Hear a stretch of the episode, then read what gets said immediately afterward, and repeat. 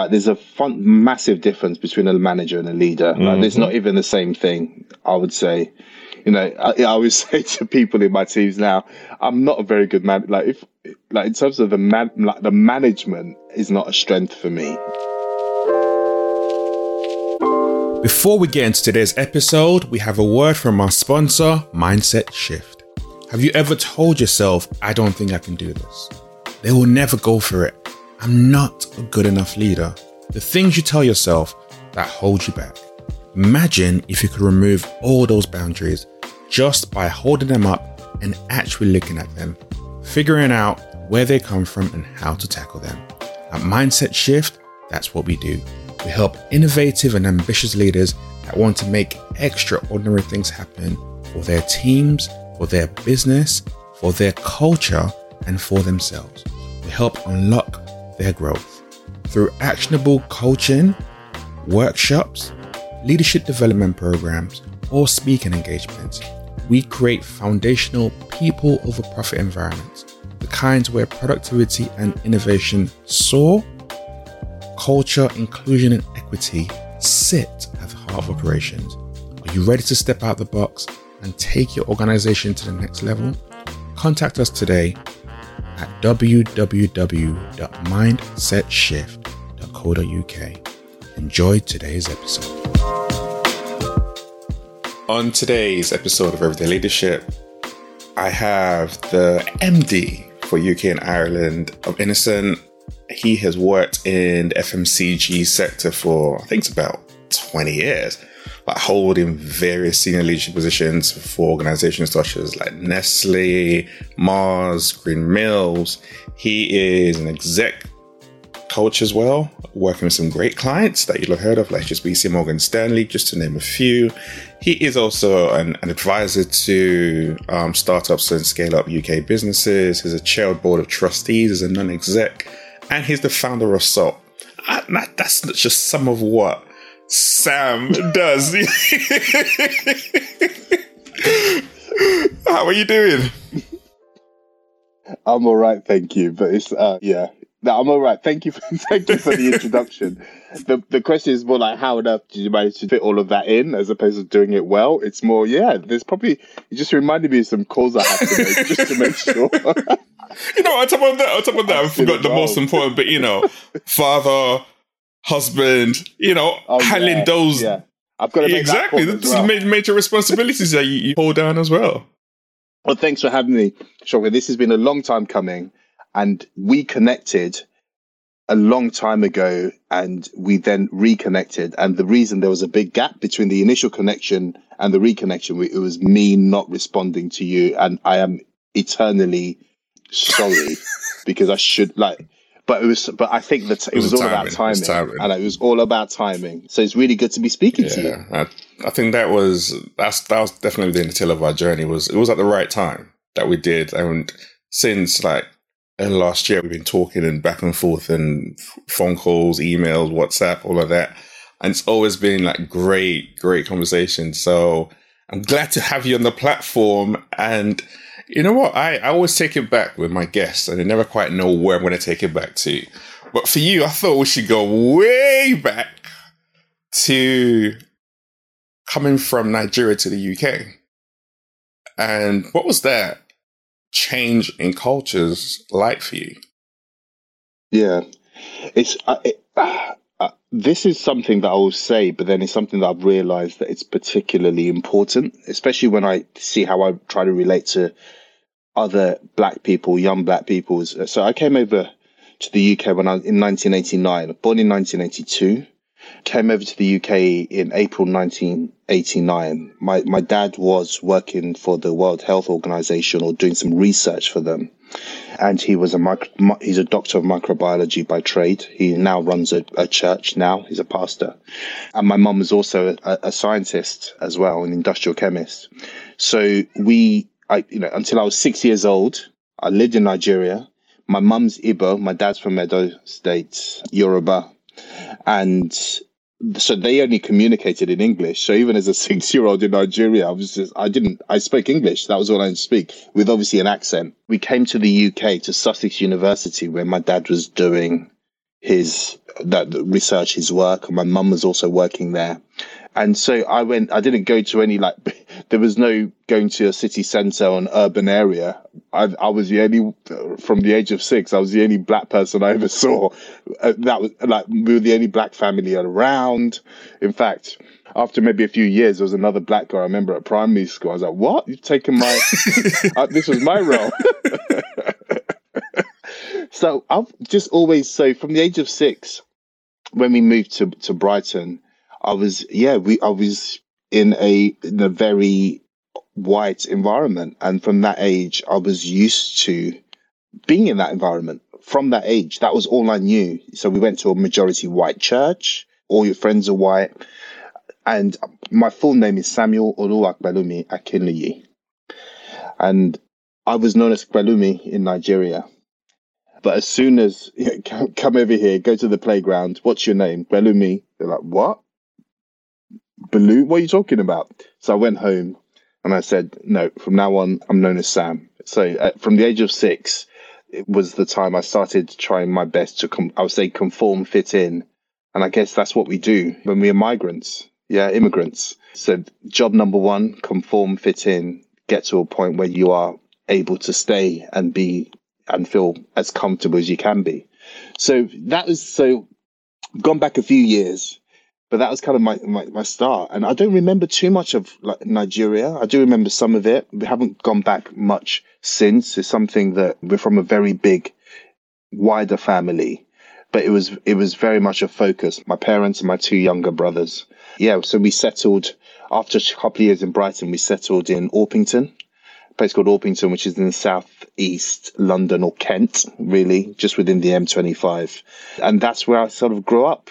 Seven different, I think five to seven different primary schools as we settled in, and then moved to a secondary school called the Priory School. I didn't pass the, I didn't pass this super selective grammar school exam. So I went to a school called the Priory School, which was um, it's not this. Let's say it's not there anymore. It's been rebranded. It was a great time. It had its hairy moments. I learned a lot. It wasn't particularly academic, but I've got very academic parents and they kept me on the straight and narrow, even when I was, you know, getting to a little bit of trouble, I have to say. And then when my GCSEs were decent enough, I went to the school up the road that my brothers were already at, which is the grammar school called St. Olave's Grammar, which is actually a big moment when you think about culture. I went from being a someone who loved football, playing football twice a week, playing for the school, playing for a club, to then going to the grammar school who was like, football? We don't play football really. We play rugby. I started playing rugby when I was 17, 18 years old and moving schools and changing sport, what that does to your, you know, in terms of what they call, I don't know, social mobility yeah. or access to different networks. It's a different, it was completely different. And yes, I ended up again, just did all right by A levels because I'm not particularly academic, but did just enough and somehow got into Loughborough where I studied banking, finance and management, mainly because of my, because it was a very practical thing. I was like, well, I don't know what I want to do. Banking, business stuff, that sounds good. Year in industry, and I started playing rugby and I was getting the hang of it. And Loughborough is obviously a very sporty uni. So I just carried on my learning how to play the game that I would carry on playing for a bit. So yeah, that's me up until university. And yeah, very grateful for those turn of events. But as I look back, I realize the significance of some of those turns and how different therefore I am, even though I'm a black guy, to another black guy who might have just gone to a black neighborhood with all black friends with it's very different. We are all we're all very different, and just talking to more and more young black people, particularly, you realize, oh wow, we we look similar, we are different, and how do we recognize and celebrate our genuine individuality, and how do you bring those things through? So something I've been thinking about a lot and that's a lot of what Psalt is about. So yeah, I'll, I'll pause there because I could carry on, but I didn't want to do the whole autobiography thing. I've done a decent job of that. Nah, you've done a really good, really good job, and I think you've touched on a number of points there around how we're all very diverse and we all have our own unique backstory. And the more that I guess people take the time to really understand people at an individual level rather than just, oh, you're all black, you're all the same, all of that, which actually separates people. The more you can start to, I guess, I always say build bridges with other people and build relationships with, with other people. Because when you listen to describing your, the differences of going from playing football at a younger age to going playing, playing rugby, that's a whole different world that you stepped into. New language, new culture, new frame of reference. I'm sure even from some of your older, your, some of your friends from when you were younger, again, different world to them. So you're, you're consistently changing and adapting. What were the, I guess, the major lessons you learned in that period that has have helped you to see world differently to other people? I wonder how natural. So, is it a natural trait to be able to adapt, or is it just something you have to learn, like a survival mechanism?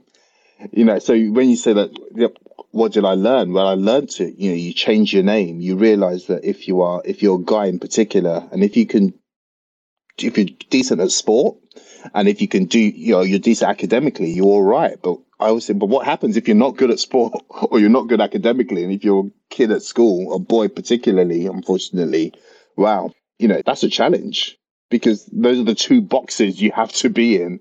And you realize there are so many more boxes in life. To your point on variety and diversity and stuff, we don't celebrate those at school. I'm like, like my first team or second team, who gets picked first or picked last in the playground and who gets their grades. It's still in boxes. The other thing I, I think I've learned or I'm grateful for is my ability to be used to different situations, but adapt and connect to people and appreciate and empathize with them. Whether it's, you know, we live or my parents are still living in, in an area where there is a real mix, whether from gypsies who I played a lot of like football, like our, our school football team. I'm like my club football team was travelers, lovely people, and being able to connect and engage with them and still wave at them when I go back home and see them. And then you've got the people that who are playing rugby that you at the public schools and the private schools and the schools, you know, the Whitgifts that have peacocks literally walking around the schools. And I think the importance of really appreciating people's differences without judging them. I still have to work at it. That's something I've learned quite a lot. And being able to meet so many people from different backgrounds and connect with them and know that actually this is what I can bring in, you know, what do I bring to each of those groups and being comfortable with that. I think that's really important. But at the same time, I think, okay, are you good at fitting in? Is that your strength or is that just like, who are you? if if you've spent all your time fitting in, who were you before you had to do all of that? That's something I think about quite a lot. You know, what are your natural strengths? Or maybe those are the strengths you're meant to have. We're meant to have those experiences so we can build bridges and connect with multiple people and encourage them to spend time together. So that's something I think about. And I think about the fact that maybe some of my friends will find it quite hard to relate to some other of my friends if you have a big party, will they all even talk to each other? I'm not even sure. They'll probably go into their separate bubbles, which is something I think about as well. Some deep introspective questions that you're you ask yourself because actually peeling the layer back and, and being like, who am I before I had to do this? Or who am I if I'm just consistently fitting in? What are my strengths? Those are not easy questions because they can reveal a lot of, I guess, insecurities that some of us have or have masked or have used different means of vices to cover over. So is that something that you find easy to do then to have those conversations with yourself? In, in in a coaching capacity is really interesting. I think there's an insecurity in asking the question, like, because what if I'm not good enough? Like, what if I'm not? So so a, a, a, good example, you know, I've had to think a lot about what are my strengths, and there's different ways to do that. The Patterson Center, an amazing company that really focus on that. What your strengths? What you, what's your purpose? And they talk about the fact that your talents, so you, what you're good at naturally, and also what you're passionate about. two things: your talent and your heart. You put them together. That's like your purpose. And I think that does require some deep thought and I think a lot of people, even very accomplished people, find it hard to answer that question. What am I genuinely good at? My strengths, irrespective of my context. So yeah, that's something I thought a lot about in the last particularly sort of five to seven years. I think a lot of people do that. You know, what am I here to do? You know, is this all? Do I want to stay in this job? You know, you know, or do I want to do something else? What? You know, so I think that is a question that a lot of people have, and I certainly had it as well. Yeah. Before we move forward, I want to ask, what was it like playing sports at an international level, especially with your brothers as well? Uh, yeah, I didn't do it that much, but it was quite good fun. It was so again, I was still learning. I've been injured quite a lot, and I played seven. I ended up playing a bit of sevens, and I remember I got married, and I said, I'm never going to play. I, I've retired from rugby so many times. Like, I'm just oh, this is such a silly, sort of stupid sport. And um, I got it was getting married. I thought I'm going to get in shape for our wedding. And I got in shape for the wedding. And then the honeymoon, my brother calls me and says, Sam, like, do you want to Nigeria playing for Nigeria in the African Nations Cup? and I was actually in decent shape. And I thought, oh, wouldn't it be great to play sevens? My brothers, you know, so three of us on a eventually in some games on a on a seven man team, and that was great. You know, and it's great to be able to say you've done it. And sometimes you can put it on your CV saying you've been an international rugby player. Now, it's no England. This is home. It's Nigeria, man. So. but, but we had a really good team. And that's the thing. There's so many like Nigerian like people of Nigerian heritage that have been highly successful in all kinds of sports because of their quite their physical capabilities, like, I guess genetic, like genetically from that area. But it was a really good side, and we had great fun. Both my brothers are very good, are better like, players than me, but it was great to be able to play to to play with them. And yeah, it's just a good experience. It's probably the one time I started to really reconnect with a group of black people. You know, other than okay, you go to a black like my parents' church is, is, is mixed, but I was like, wow, this is an opportunity to really connect and you know and, and and talk to people and see where they're from and where their heritage is. So that was great. That was great. Didn't last too long, but I'm glad, really glad I did it. Really glad I did it. I'll never yeah, touch so... a rugby ball again though. It's silly. silly you're done. You're, you're, completely done. silly. I think Nigeria and rugby are not two words you hear together quite a lot. So when I was like, actually, no, that's that's still a very very great accomplishment. It was like, actually, I played rugby for Nigeria. Yeah, it's yeah. something that again, like you said, it sets, separates you and sets you apart. Yeah, no, it's it's good. And, and Nigerian rugby, when you think about the size of some of these guys and the athleticism, you think it should make sense. It should make a lot more sense than it does. It should make a lot more sense. But yeah, it was fun.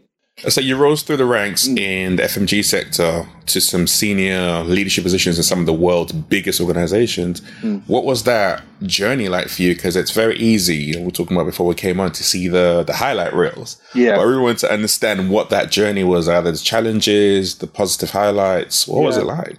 I just, it's one of those things when you, I look back now and, and it's, it, it's a fantastic experience. I look back, particularly post George Floyd, I think actually, yeah, I probably d- did have some really cringy conversations. There are elements that I think if you weren't black, you wouldn't have had to face into. I can talk about a couple of funny examples of that.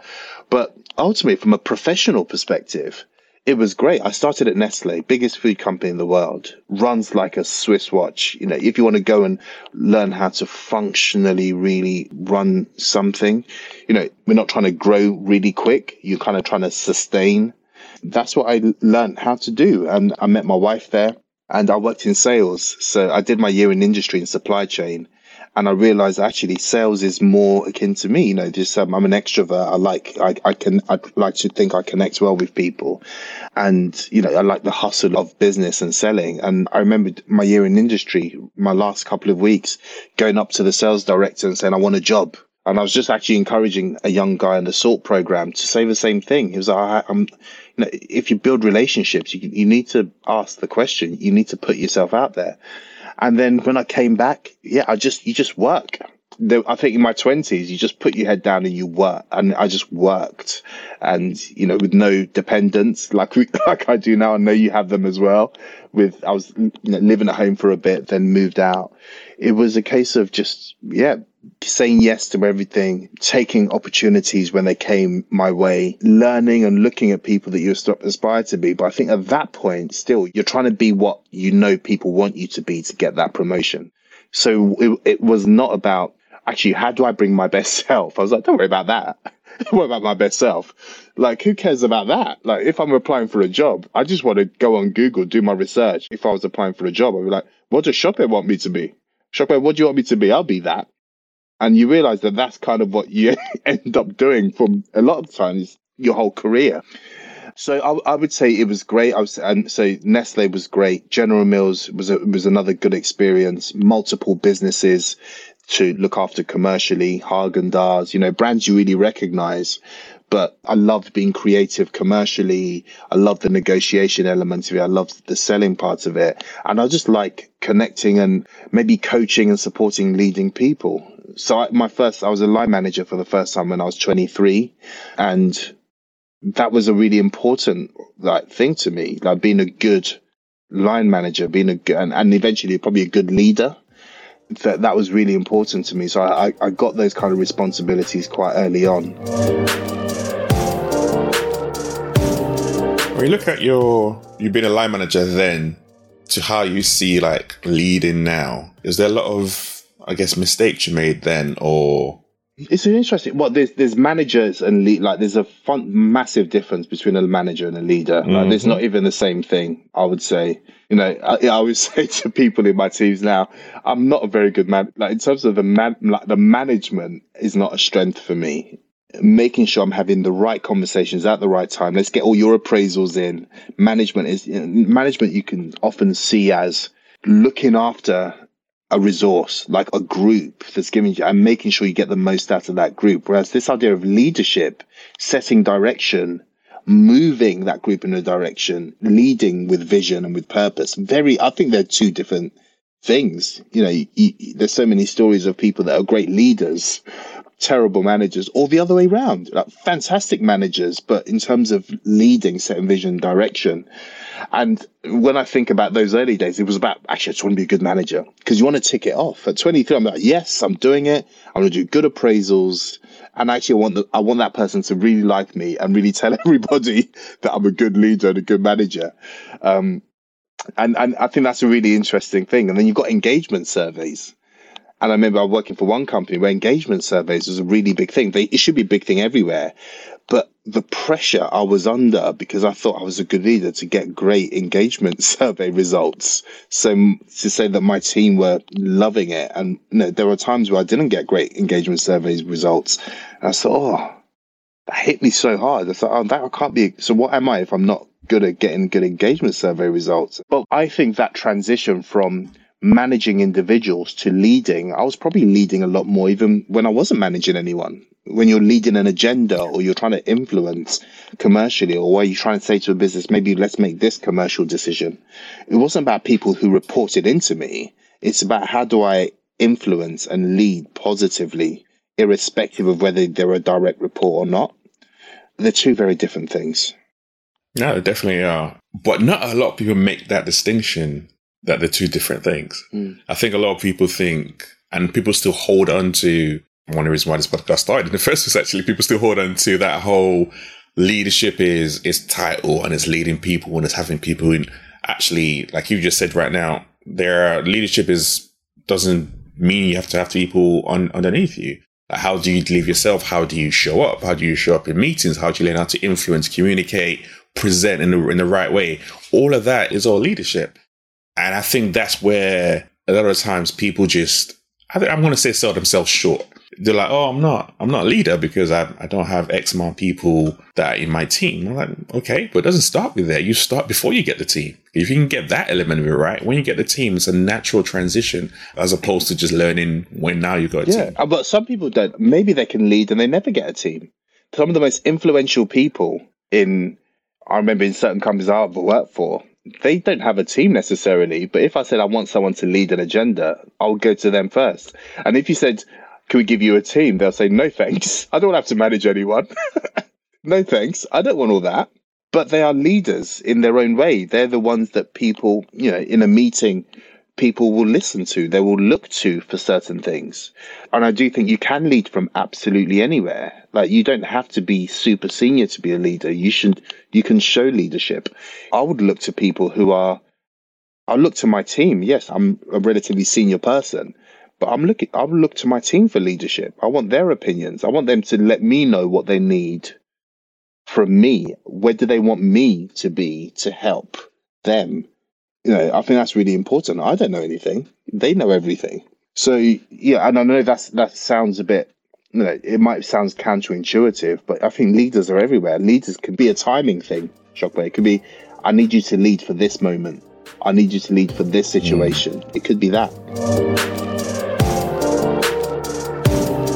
So, how do I grow my leadership and my influence as a seven individual working in an organization and I want to do be exactly what you just described, be that go-to person that people can rely on and call and be like, actually, that person is not leading a team, but they know how to influence mm. or I know when I want to have a task in mind, I can give it to them. How do I become that person and develop that skill yeah. set?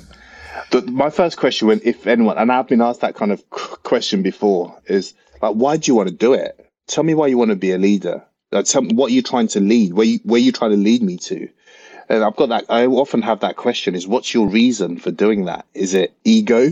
Is it I just like leading people, or like mm. what kind of a leader are you? There's a lead. There are so many different kind of leaders. So I often would question. I often ask the motive. I want to understand the motives because some people just want to lead because they want to be in a position of power. And I don't know. For me, no. Like I wouldn't. If someone says, "Are you a leader?" I'm like, don't know. I'm in a leadership position. Not everyone might look at me as a leader. Like that's kind of down to the people who are being led. Genuinely, if if someone said to me, "Yeah, I, I'm a leader technically on paper, but if I'm not genuinely leading people and people don't want to be led by me, I wouldn't regard myself as a leader. I'm a manager or someone that's been given a position of authority. So what I would say to someone who is saying, "Oh, how can I be a leader?" is okay. What do you want to like? Why do you want to be that? Why do you want to do that? Have you got a direction, or have you got a belief in the way people should be led? There's a like you've got a deep conviction that people should be led in a certain way or treated in a certain way. Is there somewhere you're trying to take people? Is there a how, not just a where you're trying to take them? Is there a how you want to take them that you really believe in? That's what I'm really interested in.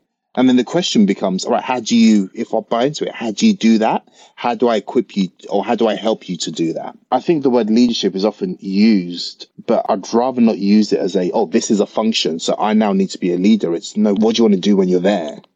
What do you want to do with that responsibility? Mm, that's so true. I like that question actually. It gets you to, to think but it also requires because ego is one of the biggest things that comes up time, time and time again. And if you're already having that question, which gets you to think about, am I doing this for self-serving purpose? Am I doing this for other external reasons? Then it gets you to frame things. But one of the things I've also seen come up is with leaders is pressure. Handling pressure as a leader is one of the hardest things to do. And in the organizations that you were leading in, you had some massive sales targets, I'm sure especially in that space. How did you deal with that pressure? It's hard, right? First of all, let's not ever pretend like when there's pressure, there's pressure. and there should be pressure. That's the reality of the job, especially in sales. I have to deliver. The only respite I can give myself is did I do everything I could?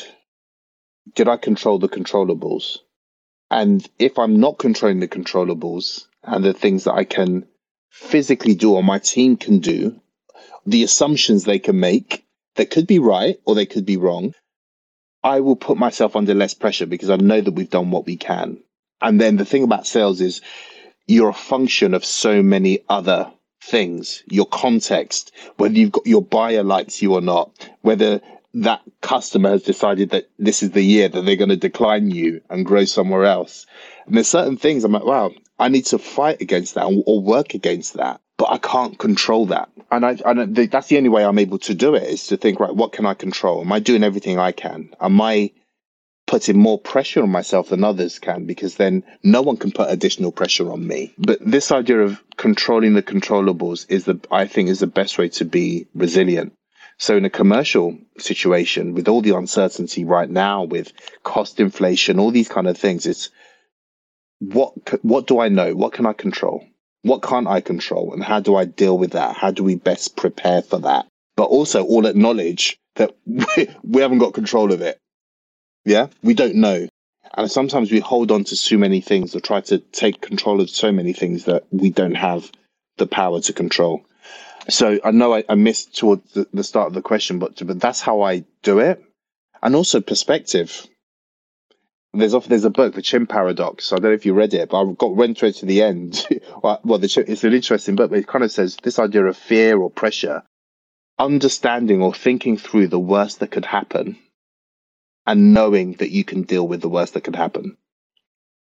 And that's the best way to approach stuff. So you kind of play it out and say, if it goes really bad, yeah, that as opposed to say, oh, it's going to be all right. No, no, think about it going really bad and say, right, how would I deal with that? Oh, I can deal with that and they and they said, said guy's a psychologist, and I thought that's that makes a lot of sense. What's the worst that can happen? How do I deal with that? Then I'm going to put myself under less pressure. The worst that could happen is I can get fired yeah. from my job. That means I can't I can't pay my yeah. bills. I can't provide for my family. Doesn't that put more it pressure on you? What could, what could you then do? So if the worst you could do, so it depends on the choice, right? So first of all, if it's like you're gonna swear at your boss or steal some money. Like, don't do that. But if you're taking a risk, like if you're taking a, a calculated business risk where people are on board with you and it goes wrong and you've got mitigating, you know, there are things, there are, you know, things that you can do to mitigate contingency plans. And if that goes wrong, being able to say, I tried, I can hold my head up. And if I went for another job, I can say proudly, this is what I did. This is where it went wrong. I never make the same mistake twice. And this is the learning. You're right. There, there are things where the stakes are really high, but I think thinking through the what's the worst, and I've taken a lot of risks in the last couple of years. What's the worst that could happen? Well, I can at least say I tried and be proud of that. Mm. When you think about leading by example, which then means you're going to put yourself out on that forefront, taking risks. Where did you get that from? Oh, easy. That, that knack you seem to have to be able to do things. My like parents, that. easy. I mean, you know, we came to the UK with three bags, like three bags, and, and I think it's like two and a half. I talked to my parents about it, and I'm like, how many? I remember two of them. It was three bags. He took a risk. My dad left his job to set up a local community church where it just didn't make any sense with no support, no backing, no any. And I think um, the other thing I would say is my wife she's very when i left my job at mars um, which was probably six years ago now crazily coming up for five six years six years ago she i was like i'm going to do this and she said i, I yeah I, I, believe in you i trust I, I, I back you that things will be okay was this surprise to her when you said I want to leave and step out of corporate, or is it something you've been thinking about for a while? It's something that I'd be thinking about, and maybe she'd sensed it as well. And I would say there's a combination of and their parents that have always lived by, by you know, faith. So when we make a step like this, they're like, I was like, Mum, Dad, you've done look at all the stuff you you know, and I think there's something in there's something in that um, that I would get that from, particularly my my dad who is just like that, and I know you've got the same as Russia. But if my wife wasn't supportive of that, there's an additional pressure not to change, to to to, to maintain a security. And look, I respect people that want to stay like be secure and stay in that job, but that's just not me, or certainly wasn't me, or, or hasn't been me for the last you know few years. But having that support, so those two things have been really important, and then having this broad belief and conviction in what I want to do. This is what I'm like. This is why I'm I'm doing it. I'm not just jumping into nothing. I just know there's a direction I want to go in, and and if I don't do it now, when am I going to do it? There's always a reason to delay these things. When you decided to to leave Mars, were there colleagues around you who were like, "What are you doing?" Yeah. Oh, yeah, yeah, yeah, yeah, yeah. Because it doesn't make sense. So I remember my boss, who's I get on with, I was played a role in there was a merger, Mars and Wrigley merged, and I had to hand my. You have to write the role you want. It's a very formal consultation process, and I was like, I can't write I can't write that I want this role and give it to you just so and knowing that how I feel. And I, and yeah, we had a good conversation, and he was like, "What?" you know, and the other people that that, that were like that because it doesn't really make sense. Yeah, it didn't. Make, So you you sort of question him and say, "Actually, I'll never do that," and you're you're saying goodbye to this and you're saying goodbye to that well paid job. You know, it's like things not like things were going badly, but you know, some yeah, there were people that were surprised. There were other people that maybe were a bit surprised, but also like, yeah, really supportive. There's there was, there was all support, and Mars were fantastic. They still are. They're still big supporters. Thirty three of them were mentoring on the PSALT program this year. Thirty three like leaders from that company. And if I hadn't have left, these things wouldn't have happened. They just wouldn't have happened. How do we go from sales director Mars to Psalt? Like, let's let's let's, let's walk that walk that journey. Um, so left left Mars, and then I just thought I just want to be useful to Mhm. people. I know it sounds really said like, I want to just give. I want to just give to people. So I was just I yeah, I was doing a little bit of consulting. Ended up doing some negotiation training, which was great. But also, but in addition to that, I was doing some non-advisory work, and I became a coach. Which is, I say I became a coach. I've always been a coach, but I got the qualifications, and I was doing that professionally. But that's where we connected, like really, which I was coaching in the city, coaching in law firms, in like hedge funds, and also coaching back in the consumer goods industry, all senior level stuff. And it was it was great. It was, it was unpredictable. It wasn't you know the standard salary and and you know the guaranteed income, nothing like that. But I've got two young girls, eight and four, and it's just great also just to have a flexibility to spend some time with them. And then Psalt really, and it was all under Psalt, kind of, but George Floyd happens, and I barely slept for about a week, and I was just I, I just I never watched the video, never watched it, but it affected me so much because I it's something there's just this something I don't know broke or yeah maybe maybe broke is the right term. And I and I was just thinking about how much more I should be doing because I realize now and it sounds that stupid that I'm an exception that there aren't like even at 33 back like I'm 39 now there weren't any black senior more black senior people in this industry that I could see and that's the biggest industry in the UK so, like, we've got to do something about that. And I don't know why. I don't believe the industry is inherently racist or anything like that because I've been there. I have had racist experiences from some individuals, like much probably earlier in, in, in my career, avert. But I was like, I've got to do something. like, I've got to, how can me, with all my privilege, and I use that term intentionally, not do anything about this? So, we just started introducing like I spoke to um someone I knew in a big organization, Kraft Heinz, Jojo.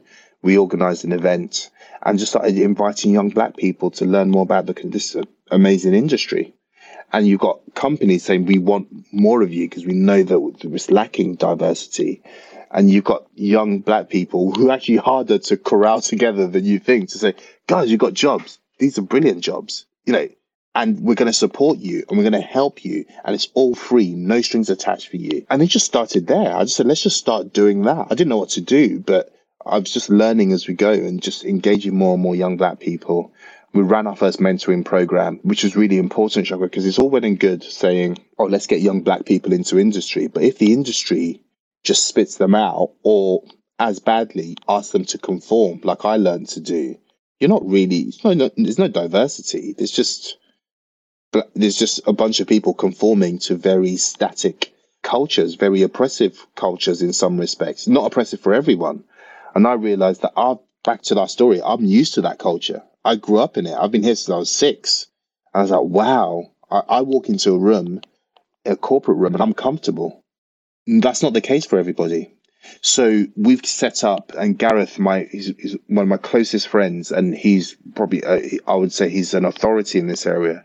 I'm thinking, how do we move beyond tokenistic conversations on diversity and putting people on one or two courses to fix this thing to a deeper behavioral change, cultural change that says we need leaders who seek out difference seek out difference. And if it's you and me, they might say, great, I've got two black people in this organization, but you and me are, comp- are different. And how do I actively seek out what your difference is? So we have, we started a, a, I guess you could call it a, a culture consultancy with a lot of scientific basis, a lot of like deep science and theory. And Gareth is a occupational psychologist as well as being an HR director for some of the, you've met him yourself, some of the biggest companies in the world.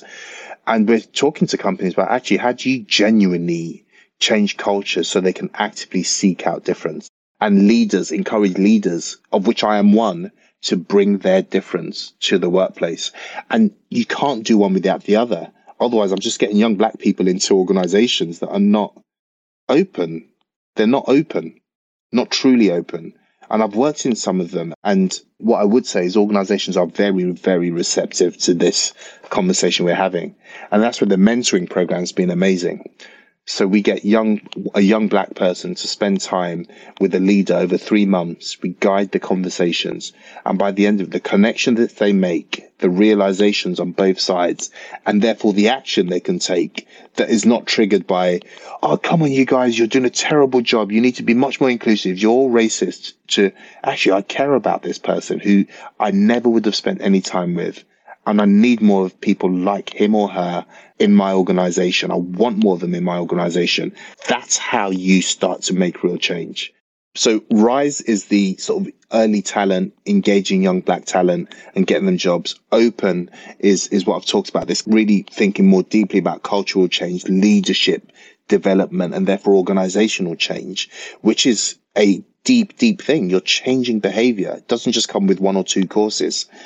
And then there's an accelerator, there's an accelerator as well, which kind of happened because there are some people don't want to, they want to grow their own organizations. They want to build their own brands and working with retailers, we've realized that there's a gross underrepresentation of black owned brands in the UK. So if you go to a major retailer, there's probably only all the thousands of brands you can buy, only two of them are black owned, two to three and then you can shout, you can shout and say, "Oh yeah, but you guys are racist." Like, no, no, no. To get to shelf is hard for everyone. You know, to get a product out there, it is harder for certain groups for a variety of reasons, whether it's access to funding, whether it's the network, the network you've got, access to retailers, which the retailers have been fantastic, the certain ones that we're working with, just know how, yeah, expertise, you know, family and friends rounds to get that initial you know, things off the ground. And we're just, you're unearthing the barriers and we're trying to, uh, the non-profit is just trying to unpick them and help where we can. And a big thing that a lot of these brands have got, their stories, they're unique, they're different. So what we've got now is Psalt and Psalt is, you know, getting, is that, it's, it's increasing representation, but also changing the context, changing the leadership, like helping organizations change to embrace that difference as well. And that's what we do. Wow. I think that's why I just, I was like, let, I'm just going to let Sam talk and, and break this down.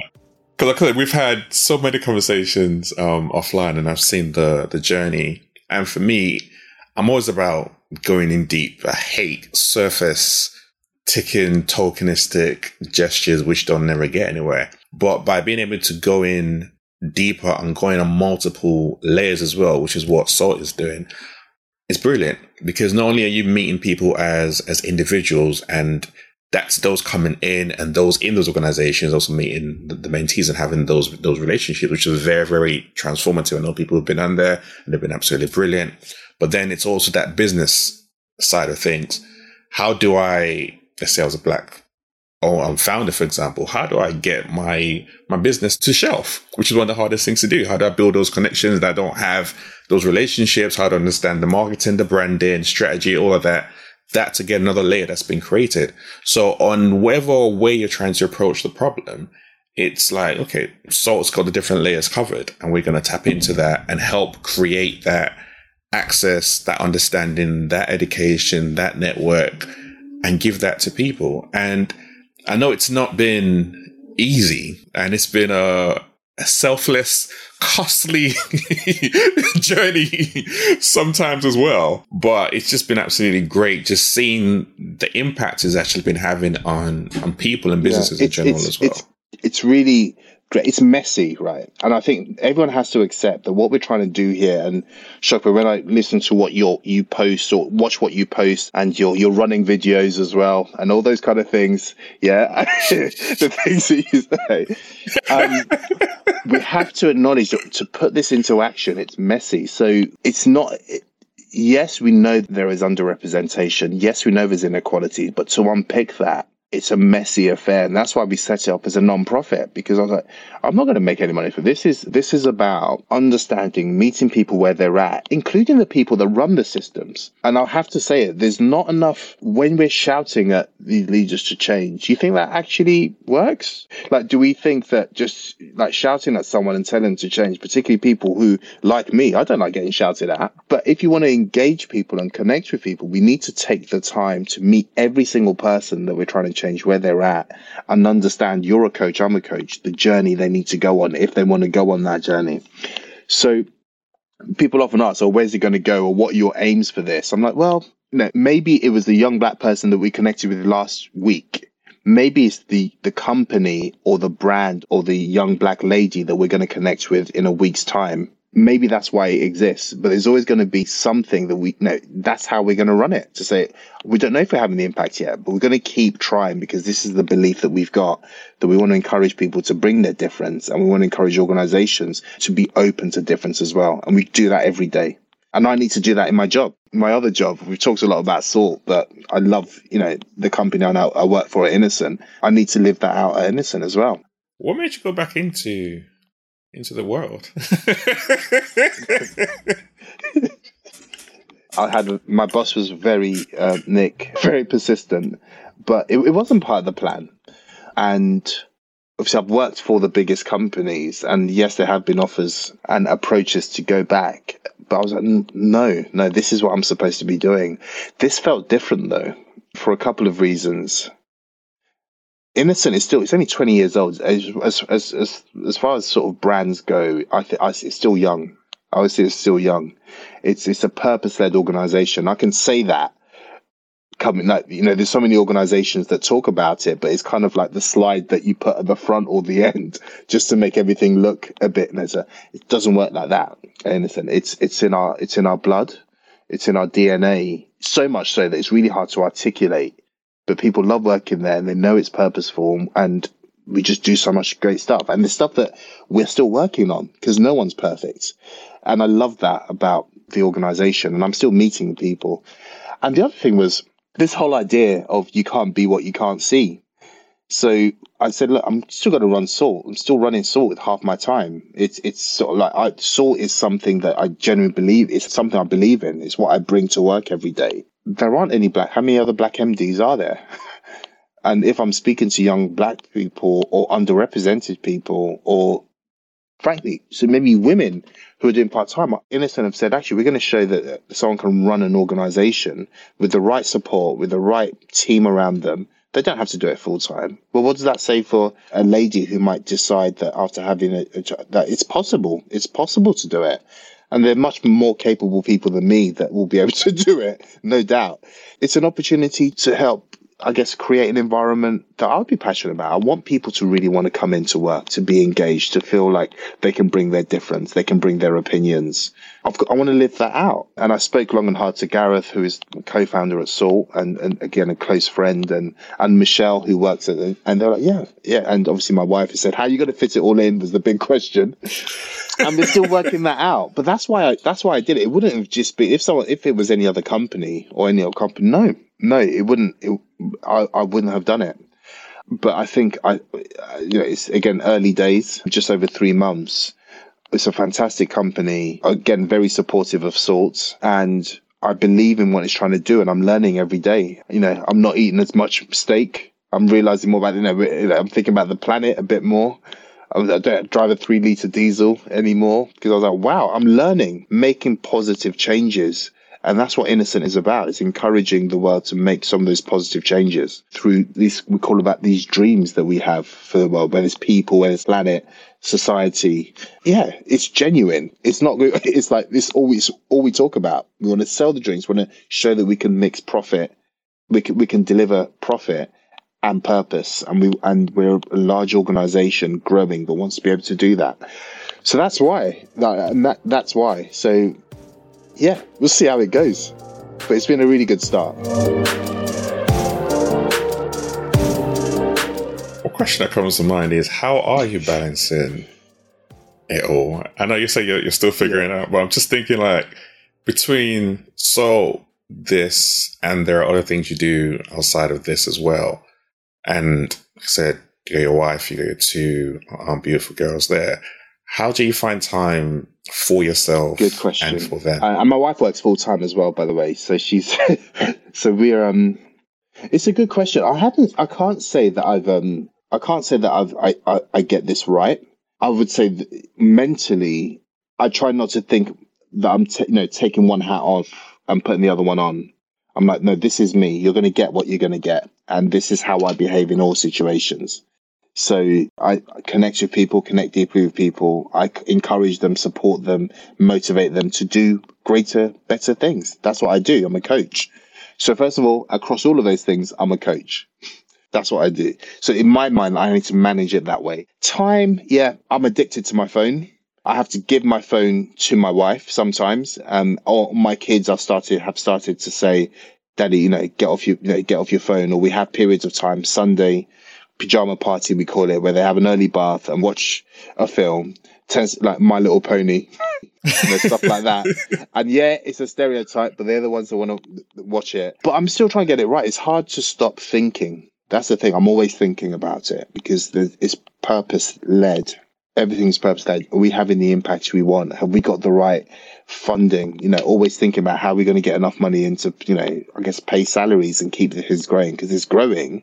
But you, as you know, being in your finance background, you can be growing and growing and growing. Doesn't mean your cash flow is quite in the same place. But I'm still working on it. Often have a check in, maintain date nights with my wife. We haven't had it. We've been away a little bit, but you know, and, and talk about these things and keep things in check you've got to have the right people around you as well.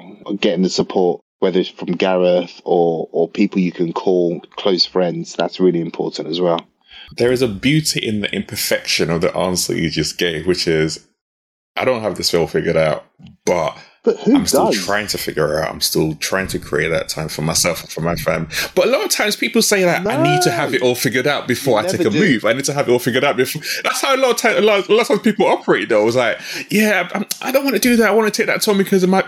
But actually, it's like, no, I'm we are imperfect people and learning how to be works in progress and not letting that hinder us is one of the hardest lessons that you find as a coach that a lot of people well, struggle with. See, I think if everyone just said we haven't all got figured, we haven't got it all figured out and we're all flawed, yeah, that's not a bad place to start a conversation on so many things that we should start a conversation on.